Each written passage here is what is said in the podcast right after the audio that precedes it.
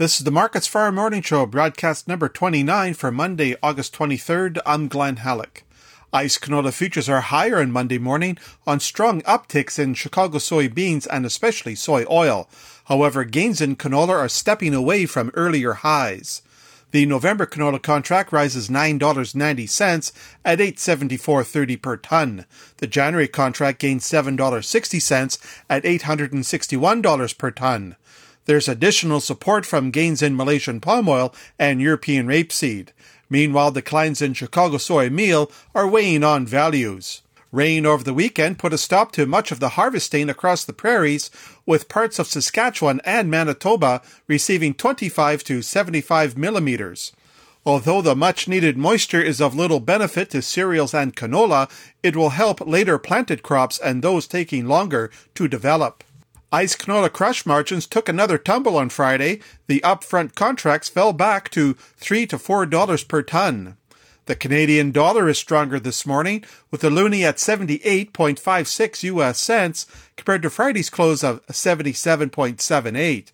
The Pro Farmer Crop Tour, which wrapped up last week, issued its United States wide estimates for corn and soybeans. The tour pegs corn production at nearly 15.12 billion bushels on an average yield of 177 bushels per acre. Soybeans are to come in at almost 4.44 billion bushels on an average yield of 51.2 bushels per acre. The tour's estimates are somewhat higher than those issued by the U.S. Department of Agriculture earlier this month. The USDA reports a private sale of about 459,000 tons of corn to Mexico. Delivery is to be during the upcoming marketing year. The department will issue its weekly export inspections report later this morning, followed by its weekly crop progress report this afternoon. Rounding off prices at the Chicago Board of Trade, soybean futures are higher on Monday. The November contract rises 9 cents at $13 per bushel. October soy oil jumps 1.96 cents at 58.72 US cents per pound. October soy meal is down $3.10 at 348.80 per short ton. Corn futures are slightly lower on Monday, with the December contract dipping 1 cent at 536 per bushel.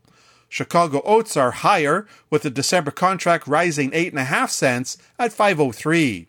Wheat futures are higher as well on Monday. Chicago December climbs 10 cents at 738. Kansas City December is up 6 cents at 721 and a half. And Minneapolis December gains 8.5 cents at 911. That's a look at the ICE futures and the Chicago markets for Monday morning, August 23rd. For Markets Farm in Winnipeg, I'm Glen Hallick.